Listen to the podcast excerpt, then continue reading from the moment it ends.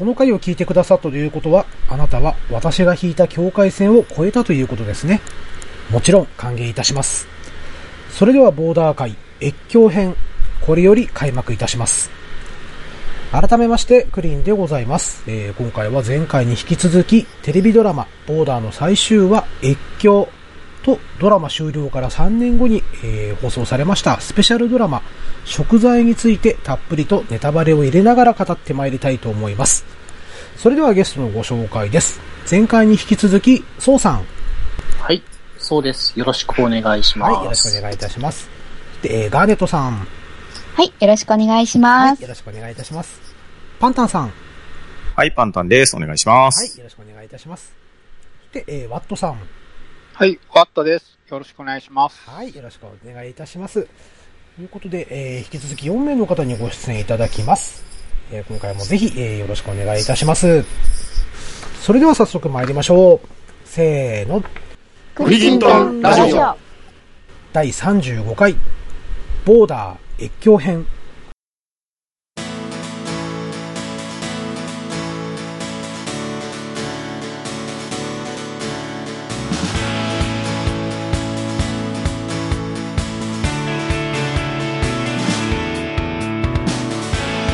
はい、えー、ということで、もう早速ね、えー、本題の方に入っていきたいなと思います。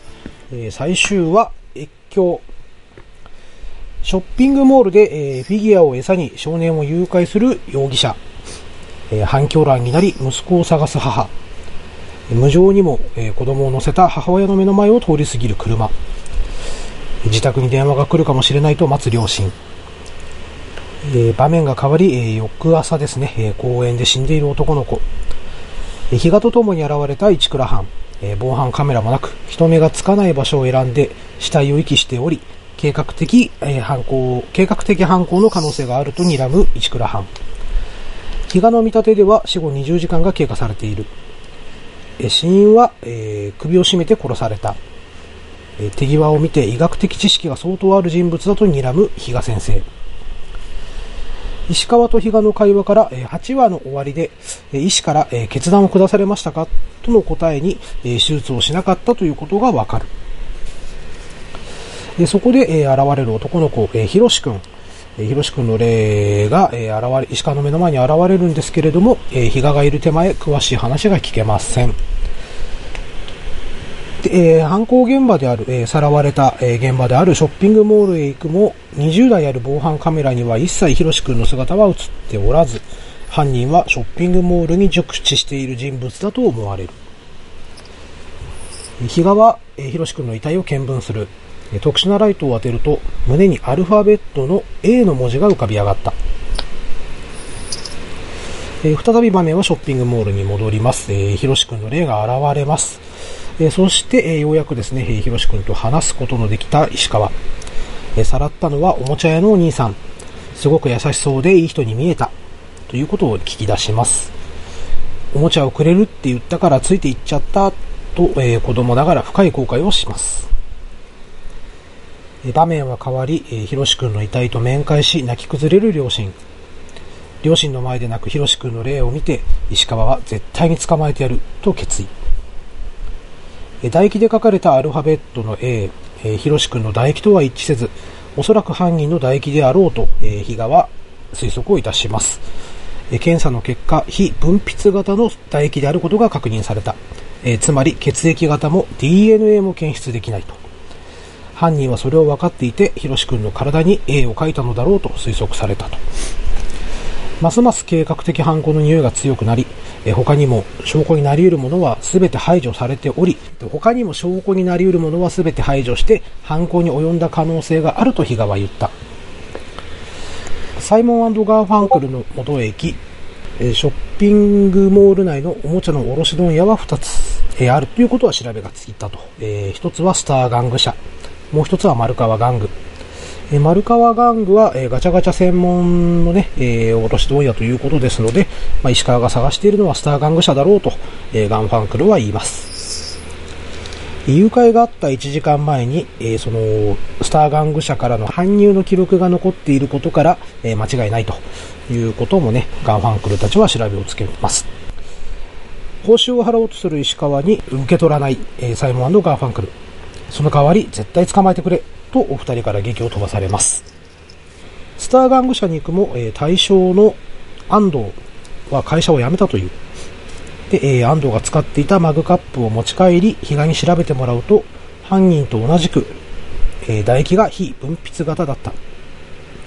しかし、比嘉からは非分泌型の血液を持つのは人口の3分の1もいると聞かされる。比嘉は聞いた。何かおかしなものが見えてる？例えば死者とか。石川は真顔になり、科学者がそんなこと言っていいのかよ、と返す。えさらに比嘉はですね、えもしそうなら頭の中の玉が原因の可能性が高い。それに、え見えてはいけないものを見続けているんだから相当心にダメージが加わっているはず。比嘉の言葉に返せない石川。次元が解決したらきちんと話すよ。とだけ言って、え事務所を後にします。安藤の住むマンションに向かい、安藤に話を聞く石川。しかし決定的な証拠がないので踏み込んで聞けない。えー忙しいからと去っていく安藤。その近くに、えー、ひろしくんの霊が現れまして、その安藤がすれ違う瞬間にですね、恐怖を思い出したのか、ぎゅっと目をつむり、苦悶の表情を浮かべたのを石川は見てしまうわけですね。えーさらに怒りが込み上げてくる石川。何としてでも安藤を捕まえた石川は、まあ、違法行為を行います。まずは、ひろしくんの部屋に入れてもらい、えーひろしくんの髪の毛を入手します。それを便利屋鈴木に渡し、鈴木に安藤の部屋に侵入して、えー置いてもらう腹積もりだったと。えー鈴木もですね、えー石川からの報酬のお金を断ります。まあ、おそらくですが、少年に手を出した彼らなりの怒りなのかなと、え僕の方はそういうふうに受け止めました。え鈴木は無事に侵入をしまして、えソファーの隙間に髪の毛を置くことに成功します。しかし徹底的に警戒していた安藤に、え侵入されたということがね、え分かってしまうと。え再び石川は安藤に、え会いに行きます。石川は安藤の胸ぐらをつかみ、え壁に押し当てます。その後、石川は自ら、え壁に額を打ち付け、え血を流し、え公務執行妨害で現行犯逮捕だと、えーいうふうにね、え強引にこう安藤の部屋に入るためのきっかけを作ります。えー手段を選ばない方法を行う石川。場面は変わりまして、警察署内に戻りまして、えー市倉班長からですね、なぜ奴にたどり着いた？という質問に対しても、えー石川はですね、えー推理してたどり着いたんです、なんていうふうに、えーごまかします。まあそしてですね、えー石川のシナリオ通りといいますか、まあ、安藤の部屋を調べるというね、えー令状がおります。取り調べ室に入り、家宅捜査の令状が下りたぞ、楽しみだな、と、ほぼ勝利を確信したようにね、言い放つ石川。安藤は無表情のまま、はい、楽しみです。と石川を見上げながら答えたと。完全警戒していた安藤の部屋からは、ひろし君の髪の毛は見つからなかったと。えー安藤とひろし君が接触した証拠は何も見つからず、安藤は釈放されることになった。安藤を待ち受ける石川。えー安藤は石川を見ると、謝罪ならいいですよ、と言い放つ。えー悔しさをあらわにしながら石川は、えーお前がやったんだろうと。えそうすると安藤は、はい、とあっさり認めますと。え安藤はもう何も証拠が残ってないと自信たっぷりに言い放つ。まあどうやって自分にたどり着いたのかは謎だが、えーああなたは間違ってなかったよとこう石川に対して言うわけですね。で、えー安藤はさらに続けます。私が殺したからこそあの子は無垢な子だという光を与えてやった。また世の中の親にもモラルを与えてやった。闇があってこそ光があるのだ。どちらか一方しかない世界なんてつまらないですよ。そうでしょ私がいるからこそあなたが輝けるんです。もしそれが気に入らないなら、あなたもこちら側へ来るといい。髪の毛を置くという耳っちい真似をしないで、私を直接罰すればいい。それはできないでしょでもそれが正しいんです。私が絶対的な悪をなす。そしてあなたは中途半端な正義を実践しようとして常に私に敗北する。これからも正しい関係でいましょう。えー石川はね、怒りに、怒りにもう身を任せながら、もう、えーいつから悪に染まったと、えー問いかけるわけですね。すると安藤は、さあいつからでしょう。ところであなたが正義に染まったのはいつですか？と逆に質問をするわけですね。何も答えられない石川。分かったでしょ？実は正義や悪に大した違いはないんです。あるとすれば実際に行うものの違いだけです。つまり私が有能であなたが無能ということです。私は絶対的な悪をなすためにこれまで長い準備期間を費やしてあらゆる犯罪を研究し尽くしました。無能なあなたにたやすく捕まるわけにはいかないんです。ちなみにアルファベットの A は私の名前、安藤の頭文字です。これからも私はいろいろな死体にサインを書き続けるつもりです。誘拐殺人は完成したので、次は違う犯罪に手を染めようと思います。そのための給食活動中などでこれ以上邪魔をしないでくださいね、と言い残し石川から去っていきます。絶対的な信念を持つ安藤に言い任された石川。怒りなのか、恐れなのか、その表情は全く読み取れません。えーショックを受けたままね、えー石川は今度赤井の元に、えー情報屋の赤井の元に赴きます。えー絶対的な悪はこの世に存在すると思うか、えー赤井は答えます。存在するでしょうね。えーなおも石川は赤井に、えー問いかけます。勝つためにはどうしたらいい？そうすると、赤井はですね、えー絶対的な悪に勝つためには、えー絶対的な正義になればいい。というふうに、えー言います。まあ、そしてね、えー最後に赤井は、えー助言をします。相手がしくじるのを待てばいい。とにかく焦るなと。で、えー石川は、その間にいくつもの命が消えていってもかと。えー赤井はですね、えー消えてゆくものを必要以上に儚んではいけません。あなたの魂がすり減ってしまいますよ。運命だったと思って諦めるんです。石川、えー俺が撃たれて生き返ったのも運命だろうだとするとそれに従わなきゃいけない。赤井の言うことを理解しつつも、俺にはできない考えだと言いたい石川。赤井は石川の覚悟を知ったのか、え近々ビジネスは抜きにして先を組み交わしましょう。と声をかけ、え石川も、ああ、楽しみにしているよ、と答えた。え前にね、一度は断った石川だったんですけれども、こう、随分と距離感が縮まったかのように見えるんですが、一方、なんとなく、えーフラグが立ってしまったのかな、と見受けたシーンではありました。はい、えー場面は変わり、えー石川はですね、ひろし君の火葬場にいました。えーから、ね、え石川は知らないかと電話を受けていた比嘉も、えその場所に合流します。ひろし君が石川の前に現れまして、えーひろし君は、えありがとうと言いながら手を振る。そして、え成仏してしまうんですね。え自分への、えそして安藤への怒りが込み上げてくる石川は火葬場から走り出します。必死で後を追う比嘉、だが追いつけず。安藤の元へ来た石川、強引に捕まえて屋上へ連れて行く。下にね、え落とす寸前まで追い詰めていきます。石川は安藤に問います。怖いか死にたくなかったら自白しろ。証拠を差し出せ。えー安藤はこう答えます。本当に何も分かってないですよ、あなたは。ショックを受けた表情の石川。安藤は、えーあなたは正義のためなら死ねると思ってるでしょ、えー私も同じです。悪をなすためなら死ねると思っています。でもあなたと私には決定的な違いがあります。私は悪をなすためなら人を殺せます。でもあなたは殺せないでしょこの差は永遠に縮まらないんです。悔しさで涙を浮かべ、形相が変わる石川。それが分かったんなら、もう私のことは諦めて、さっさとこそどれでも捕まえに行ってください。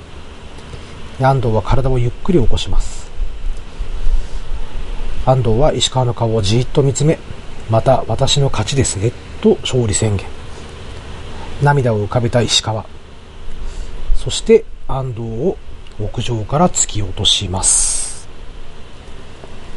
自分のしたことを信じられなくな、信じられなくて呆然とする石川。違う。そう言わんばかりに涙を流し、安藤の安否を確認する石川。しかし安藤は頭から血を流し大の字になって死んでいた。石川はひどくショックを受けます。その石川の背後から肩に手がかかります。そこには安藤の霊が。そして一言こう言いました。こちらの世界へようこそ。涙をこぼした石川のアップで最終回は幕を閉じました。長々と語ってしまいましたが、このような感じで、はい。はい。あらつじをざっと読ませていただきましたが、はい。というね、衝撃的な終わり方を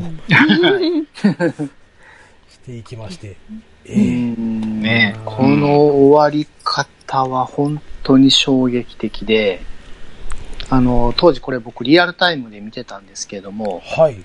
はい。あの、理解できなかったです。うんうん。終わりなの？ここで。っていう、うんうん、あ、の、この終わり方がちょっとしばらく受け入れられなくて、あこうまどどうせ続きは劇場版でとかそういうことなんでしょ？とか、はいはいはい。うん。あの、必死でこうツイッターとか、はい。あのーなんかそういう情報が出てないかと思って、はい。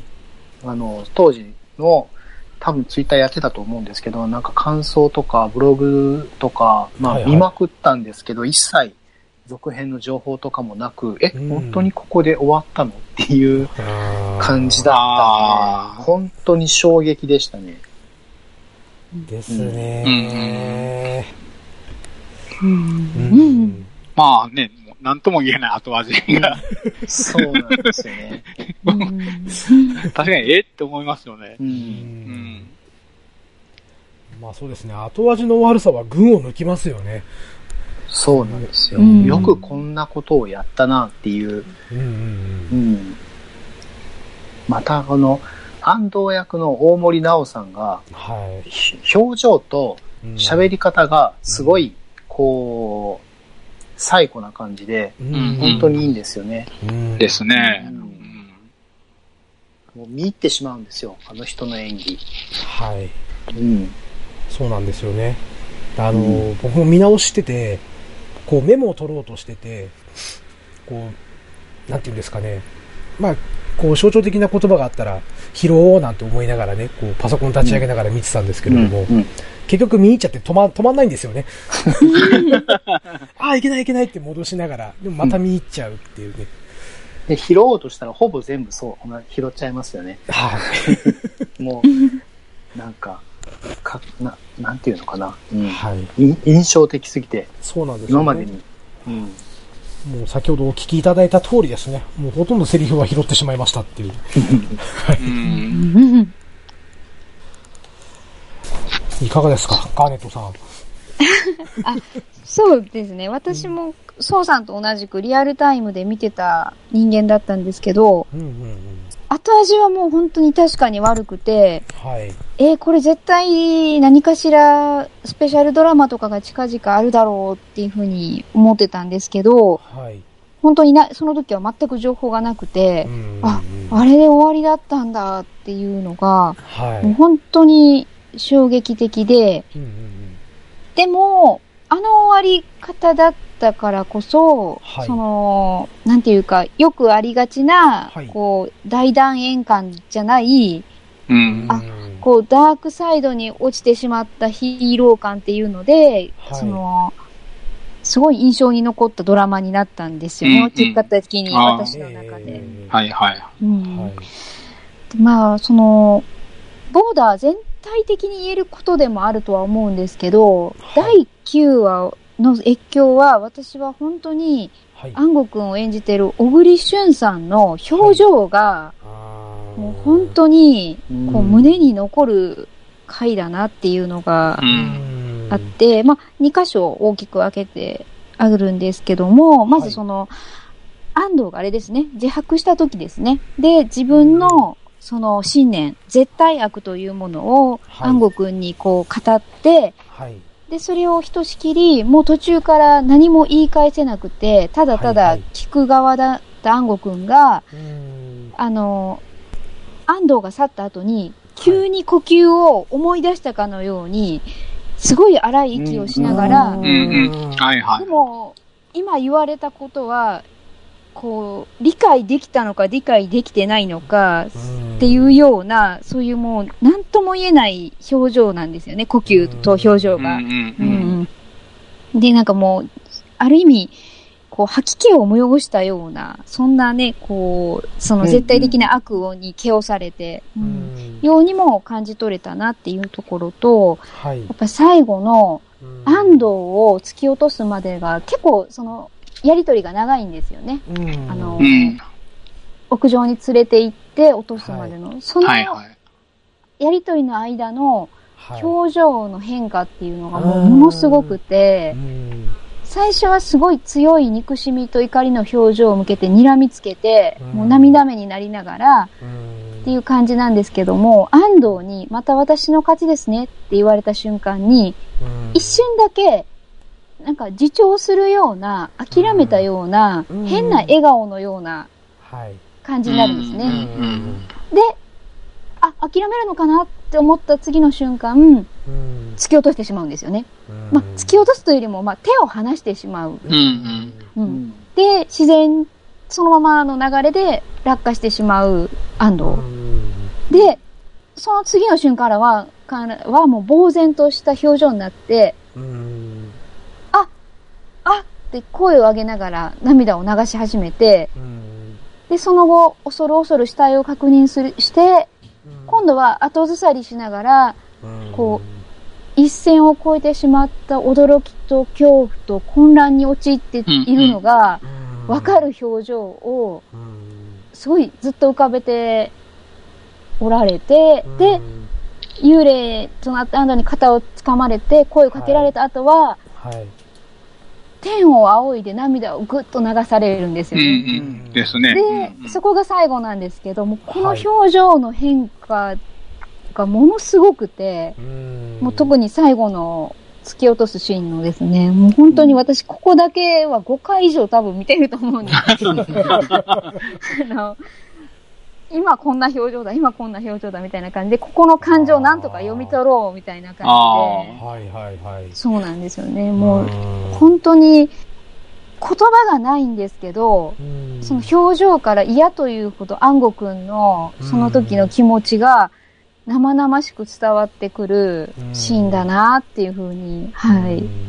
それでまあすごく印象に残った結果としてドラマになったっていう、はい、感じでしたね。ううんん、越境をリアルタイムで見てた人間としては。うん、なんか圧倒的な演技力を、こう、見せつけられたすね。感じですよね。そうですねう。ん。うん。まあ割とね、それまで小栗旬さんって、シュッとした役柄が多かったようなイメージがありましたし、実際あの僕が好きな踊る大捜査線でも、ね、えーまあまあ途中からちょっとダークサイドに陥ってしまうキャラクターではあったああ、んですけどそうですね。うんはいうんうん。うん、まあそれでも出始めた頃は割とね、そのお坊ちゃんな感じの、うん。うんそうですえー管理ね。官の役として出てきたんですけれども、うんもう、ボーダーを見て、完全に見る目が変わりましたよね。この人すごい人なんだ。ねうん、僕もなんか印象変わりましたね。うんうんう。うん。うんん。そりゃそうですね。うんはいうんはい。ありがとうございます。あ、いえ。パンタンさんいかがですか？最終話は。そうですね。あの、ずっと黙って聞いてたん ですけれど。うん。いや、まさに着眼点はガーネットさんと一緒ですね。うんあの、もうガーネットさんがね、えー、小栗旬さんの魅力を語り尽くされたんで、さほど言うことはないんですけれど、えー、石川安吾くんがはい。安藤を突き落として、うんもう、要はドラマが終わるまでの、はい。これね、約2分間なんですよ。うん正確に言うと1分50数秒ぐらいなんですけど かはかってる。ここがですね、い。はい。先ほどガーネットさん言われたように、うん。もう、あの、若干のおえつと息遣いしかセリフないんですね。うーん。もう本当に顔の演技、うん。それだけしかないんですよ。うん。う。うんん。それで、あれだけのことを想起させるっていう演技ですね。はい。うんうん。もうここに尽きるんじゃないのかなと思います。うん。うん。あの、皆さん言われたように、本当に小栗旬へのうんこう評価と言いましょうか。あはいこんなに演技ができる人なんだとかいうのが、うん。ガラッと変わる作品だと思うんですよね。そうですね。う。うんん。まあ、これはあの、宋さんに本当に感謝なんですけれど、はいはい。まあこのボーダーとええ、あと、キサラギですね。あ、あそうですね。あ、うん。はいこの2本を見ると、うん。あ、小栗旬って実はすごい役者さんなんじゃないっていう風にうんうん。うん思えてきますよね。うはい。んですね。はいうんで、あと、まあ、僕の幸せだったところはですね、はい。そういう、あの、ダイレクトマーケティングを受けて、はい。アマゾンプライムで見えたことですよ。うそうですね。ん。本当に。アマゾンプライム。ムね、これね、再生してたらですね、はい9話が終わった瞬間、はい。次の食材に飛ぶんですよ。そうなんですよね。実にね、シームレスに次に移動するので、はい。うん、あの、深い考察、え、どうなってるのから、うん怒涛の流れで、はい。スペシャルドラマに流れ込むっていう、非常に贅沢な体験ができる。そうですね。そうですよね。はい。これ実際3年ぐらい空いたんですよね三。年これ、ですリアルタイムで、リアルタイムですかね、3年待たされた人たちに本当に申し訳ない。うん、それ僕思いました。はい。ほんまですよ。あの、だから、本当に、あれ、続編が作られるなんてことは、微塵にも思ってなかったし、はいむしろまあ、逆に続きが出ないことが、この作品の価値なんだなって思ってたところもあるんで、はい。あの、逆に食材、続きの食材に対するはい。ハードルが、こう、めちゃくちゃ上がってて本当に食材見るのちょっと怖かったんですよね。ですそうね。ですよね。なんか変にな、るほど。ね、変に打足になっちゃうってもなんかそれで、う。うんん。ね、印象変わっちゃいますしね、ドラマの。はい。うんうん。うん。だからここはね、本当に今まとめて見れる人の、はい。まあ、幸せさもあり、また、そのね、えー悔しい思いと待望の気持ちっていうのが味わえない残念さもあるかもしれないですね。うん。逆にそうですね。それはあるかもしれないですね。まあ、なんと言いましょうか、あの、ダウンロードコンテンツ込みのお得なパックを買っちゃったみたいな。なるほど。うまい例えですね。うんうん。ただね、やっぱね、最終話で最後のシーンばっかりが注目がいくんですけれど、はい。うんうん。あ、これあの、序盤からいろいろ名場面は散りばめられてるんですよ。うんですね。うんううん。ん。これまたね、えー食材のところでお話が出るかと思うんですが、はい。石川暗吾くんは様々なフラグをここに撒き散らしてくれるんですが、うん全く回収されないんですね。いろんな約束をするんですけど、うん全く約束を果たされないんですよ。うんはい。うん。まあ、あえてそういう作りなんだと思うんですけれど、うんうん。まあ、これは本当に作品のテーマですよね。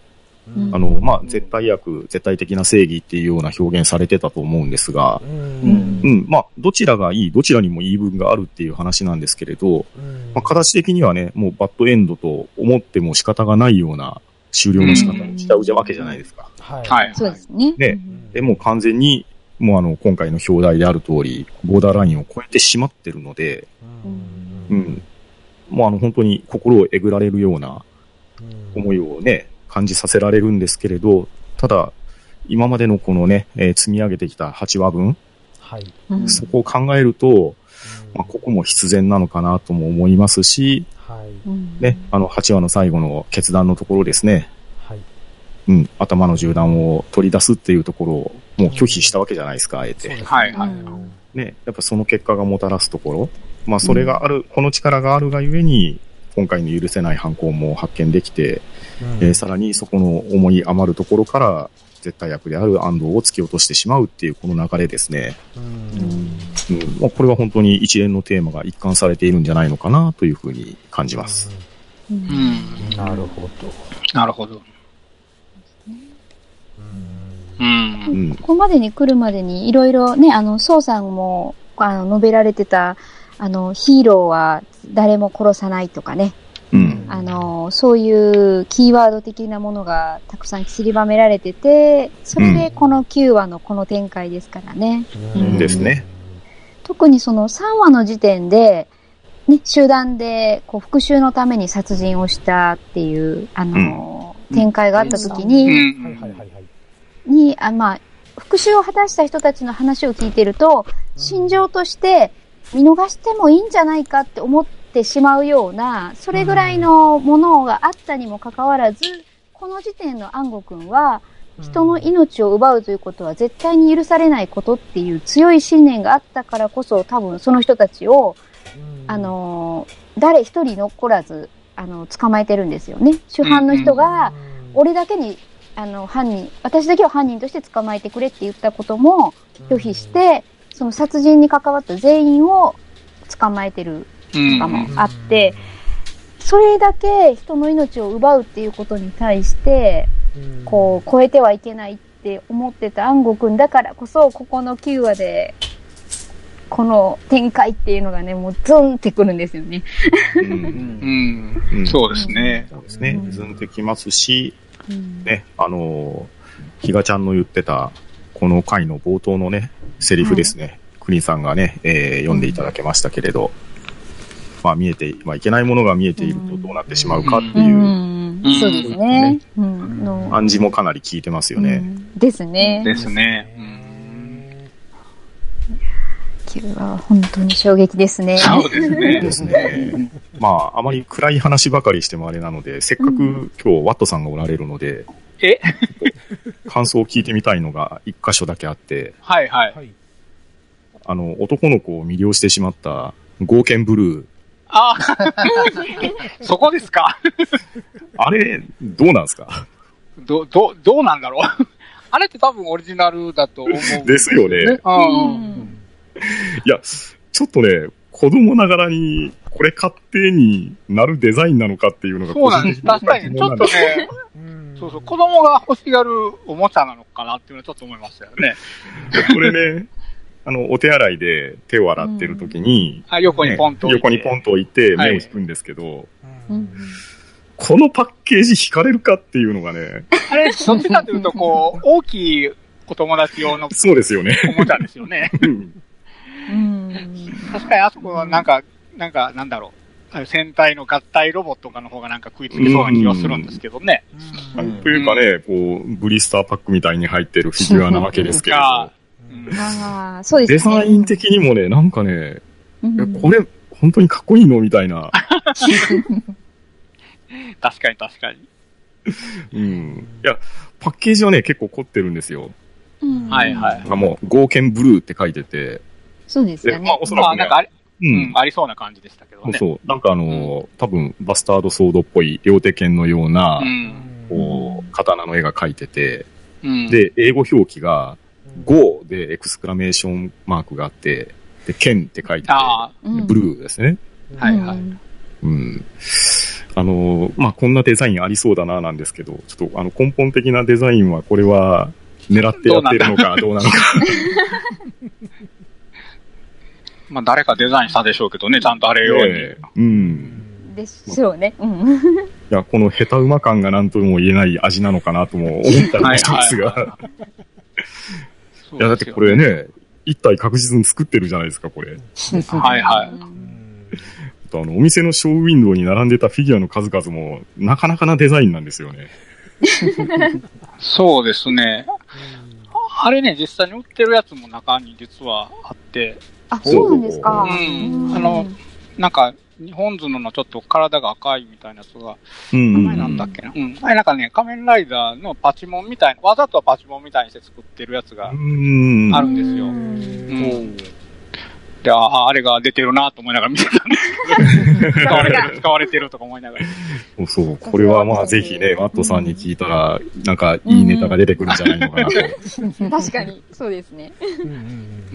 とか、なんか、あの、実際売ってなんかそう、怪人とか、なんかオリジナルのなんか怪人みたいな、そうそうとか。も、うん。あれも売ってるやつだと思いますけどね。うん。あ、そういう話で振る、振らわれるわけですね。いやいやいや、ここは専門お家おもちゃおもちゃ特さ撮 ああね1話の時に1話の犯人が、まあ、とこ、オタ的には、まあ、あの、ウルトラマンゼロに変身してたのに、と思って見てたんですけど、なるほど。あれ、ブラザートムの息子さんですよね。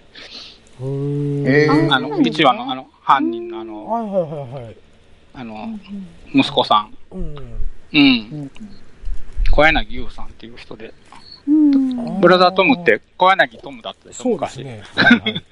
同じ名義でしたね。うんそうそうそう。で、あれ、息子さんなんですけど、うんそうそうウルトラマンに変身してたのに、と思いながら見てたんですけど。うんな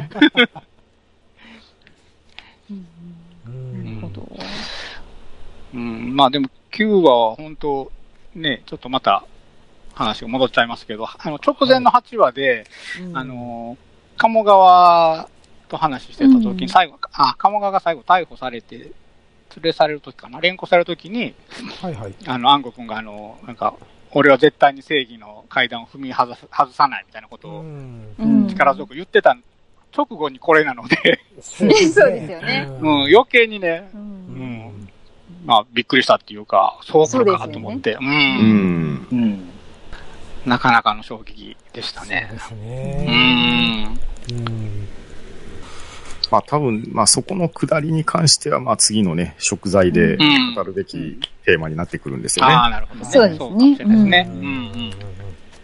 ちょっとこのボーダーの、じゃあ、構成がすごい上手いっていうところで、あの、はいうん気になった、気になったっていうか、面白いなって思ったところなんですけど、はい。この9話のはい最後の、えっ、と、屋上で安藤を突き落として、うんその直後に現れた安藤が語りかけるっていううんところが、はい7話とこう、7話のラストと構成がほぼ一緒なんですよ。そうですね。うん。うんセーブポイントですよ。うんああ、はいはいはい。で、その、だから、いわゆる7話でちょっと振りをしてるわけですよね。うん。うんうんうんただ、その後に、な、すみません。な、7話 ?6 話？7話、えっ、と、苦悩、え？苦悩は6話ですね。6話か、あ、6話か。はい。うん6話の苦悩、お医者さんが、うん。はい。うん、あの自殺志願者、自殺経験者を、うん、突き落としてたっていう、あの、ところと被るんですけど、そのはい次の、くあの、えっ、と、7話の苦悩と、えっと、8話の、敗敗北ですね。敗北、7 7話話の敗敗北北と、えっ、と、8話の決断か。うん。はい。決断。はい。っていう、っていうところで、完全にその、なんていうか、苦悩の最後の、あの下りを完全にこう、見てる側からすると消えるんですよね。うん。ああいうことがあったっていうのが、その後の展開が、こう、怒涛すぎて。うん。で、そこでまた、9話でもう一度同じことをやるっていうところがすごい、なんか作為的なものを感じるなと思いました。あですねう。んそうそう。あの、セーブポイントに戻ってくださいね。うんあ。本当そうですね。そう言われてみたらね。うんうん。ね、目の前でお医者さんが飛び降り自殺をして犯人の、ううん。で、うんすぐさま、ね、直あの、対話をするっていうはい話はいはい。ですよね。そうですよんね。う。うんんまさにそのままですよね。うんね、うん。深いため息が。そうですよね。いや確なんかうん。こうね、7話と8話が、こう、はい。印象的すぎて、そのこと飛びますよね、確かに。うん。ううんん。うん。うん。まあ、そういうね、衝撃的な9話を、まあ、見せられました。我々。そうですね。うんいや、すごいもん見たなと思いました。声もなかったですからね。うん。見終わった後に。